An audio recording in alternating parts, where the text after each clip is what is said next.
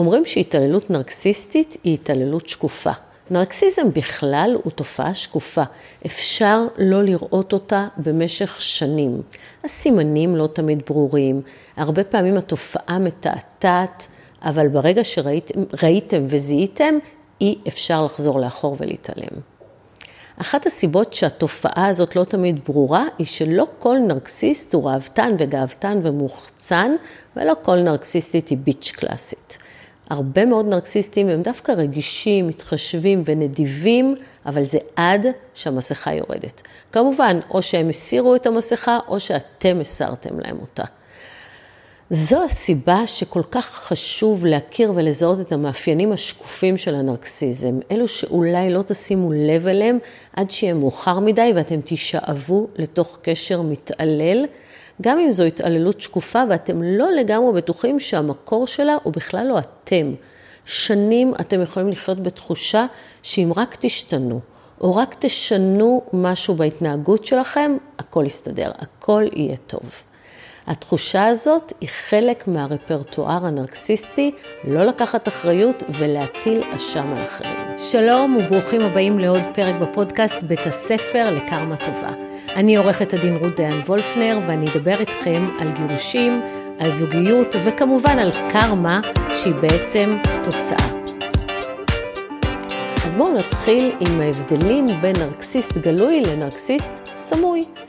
יש נטייה בדרך כלל לחשוב על הנרקסיסטים כבעלי אישיות מוחצנת, כמו שאמרנו, אה, ראוותנים, כאלה שדורשים להיות במרכז תשומת הלב, כאלו שאתם לא יכולים לפספס. אבל אלו הם נרקסיסטים גלויים. נרקסיסטים סמויים מטעים במופנמות שלהם, אבל הם יכולים להיות מניפולטיביים ובעייתיים בדיוק כמו נרקסיסטים גלויים. הם רגישים, הם נפגעים בקלות, אין להם הרבה חברים, אבל דווקא באמצעות הפגיע, הפגיעות הזאת והשבריריות, הם מפעילים מניפולציות וצוברים כוח ושליטה. מה שכן, הם יותר טובים בלהסתיר את הנרקסיזם שלהם ולהיות בעמדת הקורבן, ולכן חשוב להבין את הסימנים הסמויים. לנרקסיסטים סמויים יש תחושת חשיבות עצמית גבוהה כמו לנרקסיסטים גלויים, אבל הם מבטאים אותה בדרכים יותר מופנמות. הם יכולים לראות ביישנים וצנועים ונחבאים אל הכלים, אבל גם אצלם מקור ההתנהגות הוא בצורך העז שלהם בתשומת לב והערצה. בניגוד לנרקסיסטים גלויים שמחפשים תשומת לב בדרכים ברורות וגרנדיוזיות, נרקסיסטים סמויים משתמשים בטקטיקות הרבה יותר רכות כדי לספק את הצרכים שלהם. הם יפעילו מניפולציות, הם ייצרו רגשות אשם באמצעות הרגישות והפגיעות שלהם, או שהם ייתנו מחמאות מוגזמות, והכל כדי למשוך תשומת לב לעצמם.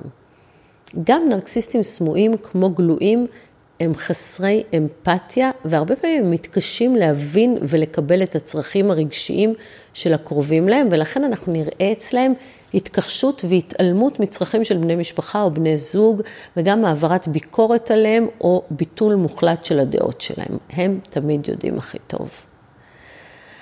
בואו נדבר שנייה על כמה שיטות פעולה נפוצות אצל נרקסיסים סמויים. אה, הם עושים גז לייטינג כדי לגרום לקורבנות שלהם להטיל ספק בתפיסת המציאות שלהם ולהאמין לנרטיב שלהם. הם נוהגים לבדד, לבודד את הקורבנות שלהם מהחברים שלהם ומבני המשפחה, במטרה להפוך אותם לתלויים בנרקסיסט ואז לשלוט בהם. כך לדוגמה, הם משתמשים בגז לייטינג כדי לבודד. אמא שלך לא אוהבת אותך, ההורים שלך לא רוצים שנבוא אליהם, ההורים שלך מקפחים אותך לעומת האחים שלך.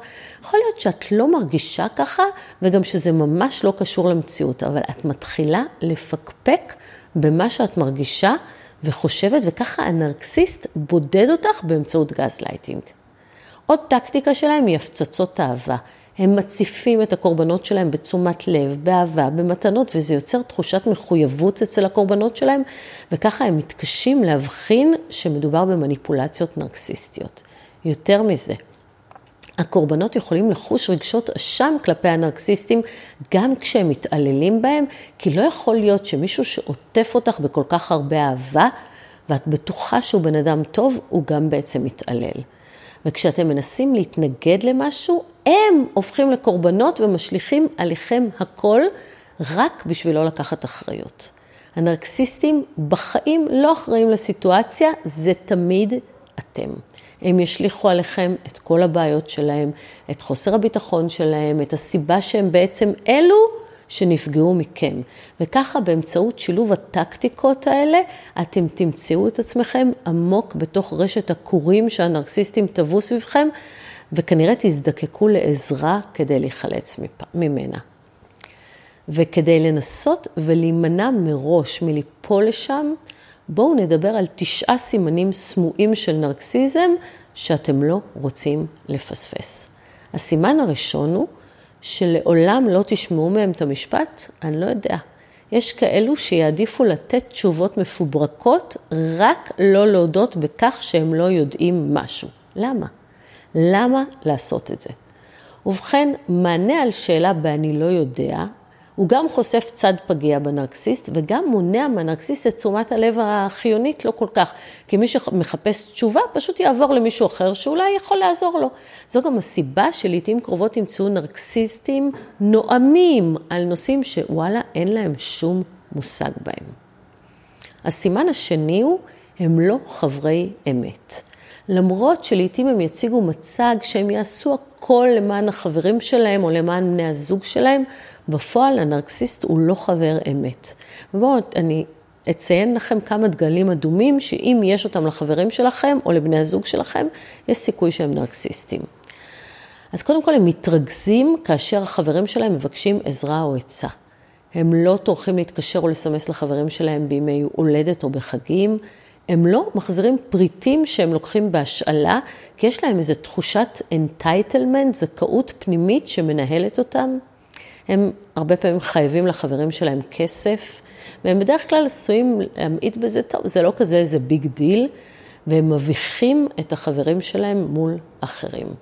הם גם מחפשים או מפלרטטים עם בני הזוג של החברים שלהם, כאילו בצחוק, אבל זה ממש ממש לא מצחיק. הסימן הסמוי השלישי הוא שנרקסיסטים צריכים להכניס את עצמם לכל סיפור. נרקסיסט סמוי עשוי שלא לדרוש את תשומת הלב של כולם, אבל איכשהו הוא ימצא את הדרך להכניס את עצמו לכל סיפור.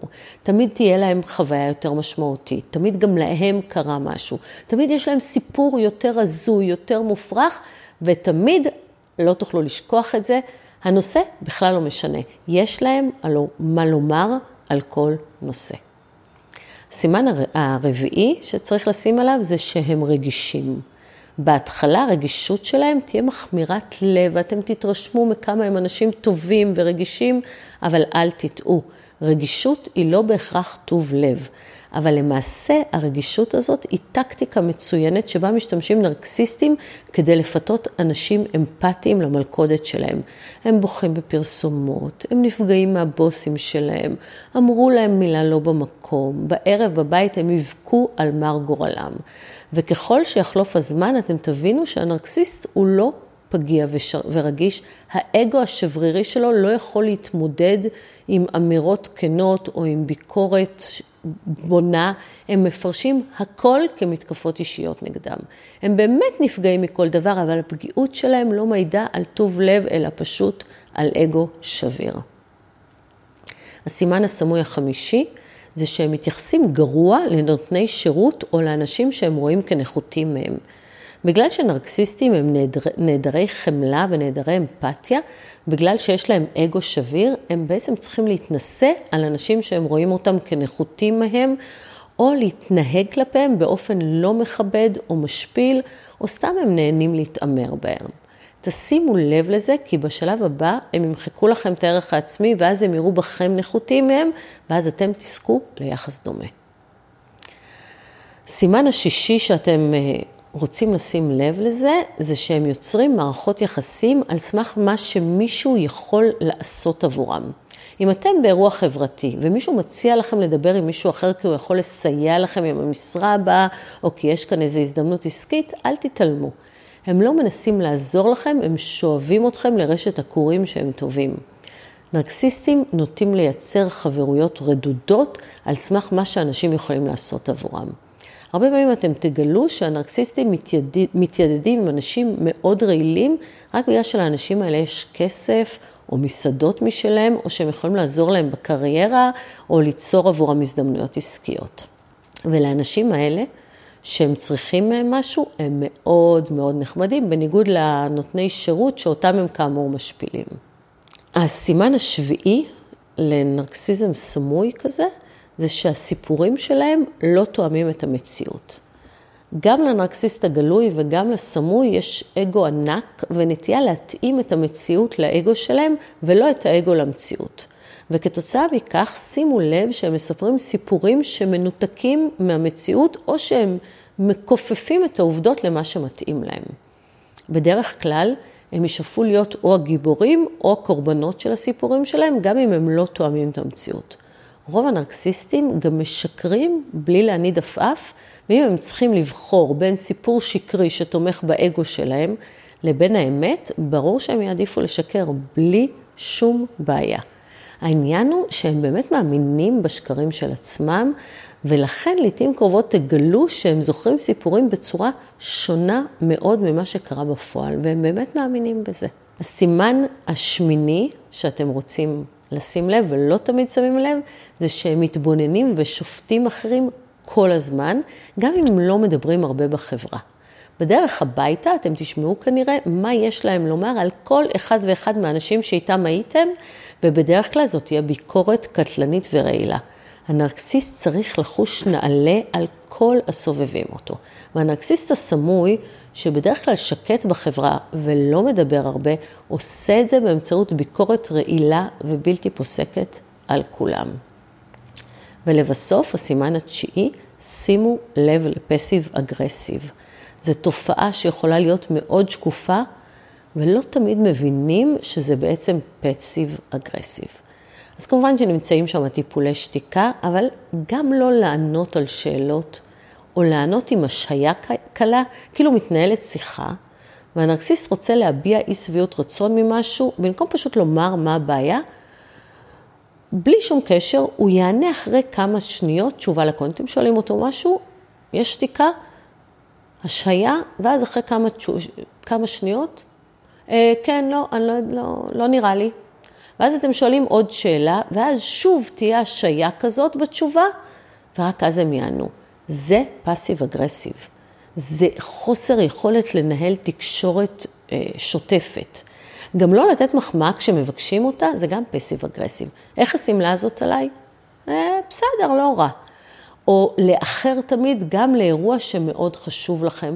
סורי, היה פקקים, עיכבו אותי, לא משנה מה היה, אם זה היה חשוב לנרקסיסט, הוא לא היה מאחר, אבל אם זה חשוב לכם, הרבה פעמים אתם תמצאו איחורים חוזרים ונשנים.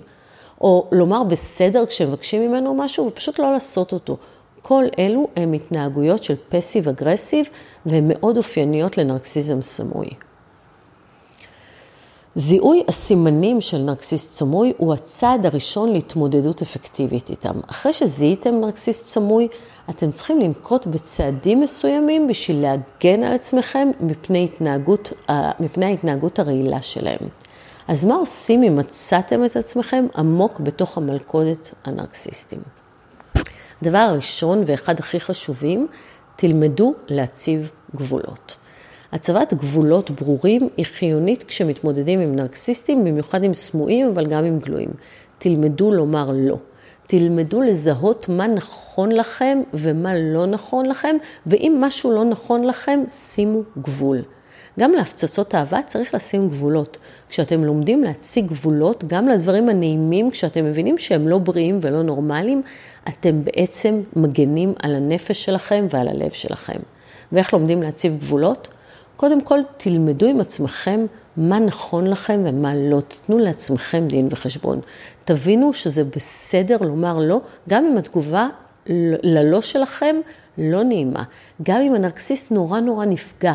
ותלמדו גם לזהות שלא נוח למישהו עם הגבול שהצבתם. זה גם אומר משהו. הדבר השני זה תימנעו מוויכוחים מניפולטיביים. כשאתם מזהים שמישהו מנסה לגרור אתכם למריבה שהופכת אותו לקורבן, תבינו שמדובר במניפולציה ואל תשתפו פעולה עם הדרמה. בכלל, הפחתת דרמה בחיים שלכם מנטרלת הרבה מההתנהגויות הנרקסיסטיות, כי כשאתם לא משתפים פעולה עם דרמה גדולה, על איזה שטות שבסופו של דבר נגמרת במריבה, שבסוף הם קורבן, אתם בעצם מקטינים את הסיכוי שלכם להיפגע ואתם שומרים על עצמכם.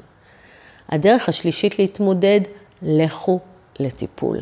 הנרקסיסטים בדרך כלל מתנגדים לטיפול זוגי או הופכים אותו לזירת התעללות נוספת. הם גם בדרך כלל חושבים שהם לא צריכים טיפול. התמודדות עם נרקסיסט סמוי יכולה בכלל להיות סוחטת רגשית, כי הם תמיד מסכנים ואתם תמיד מרגישים אשמים, ולכן בכל מקרה אתם צריכים להיות בטיפול פרטני.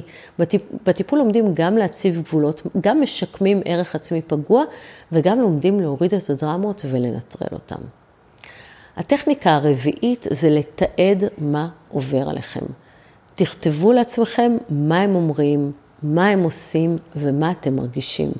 הסיבה, הסיבה לכך היא שהחיים לצד נרקסיסט הם רכבת הרים. הם יורידו אתכם לבור שחור ואז יעלו אתכם לגן עדן ואז אתם תשכחו מהכל וככה אתם תהיו יותר פגיעים כי תהיה פעם הבאה. הם יורידו אתכם עוד פעם לבור שחור ועוד פעם יעלו אתכם לגן עדן וזה מעגל שלא נגמר. ובשביל להימנע מרכבת ההרים הזה, תתעדו מה שמתרחש ותקראו פעם בשבוע או פעם בכמה זמן מה עברתם. זה עוזר גם נגד גז לייטינג. והדבר האחרון זה תעשו מה שאתם יכולים בשביל להגן על הערך העצמי שלכם. תילחמו עליו, לכו לטיפול, תקיפו את עצמכם בחברים טובים, תתחילו לעשות ספורט, תציבו לעצמכם מטרות ויעדים ותעבדו בשביל להשיג אותם. כל הדברים האלה בונים ערך עצמי שהולך ונשחק במערכות יחסים עם נרקסיסטים, ולכן אתם צריכים להיות כל הזמן במלחמה עליו. כשערך העצמי שלכם משמעותי, אתם לא מוכנים לספוג התעללות, ולכן הדרך הכי משמעותית להתמודד עם התעללות נרקסיסטית היא בעצם על ידי הגנה על הערך העצמי. זהו להיום. אם הפקתם ערך מהפרק הזה, תעבירו אותו בבקשה לעוד מישהו שיכול להפיק ממנו ערך, וככה נעזור להפיץ קרמה טובה בעולם, שיהיו בשורות טובות לכולנו.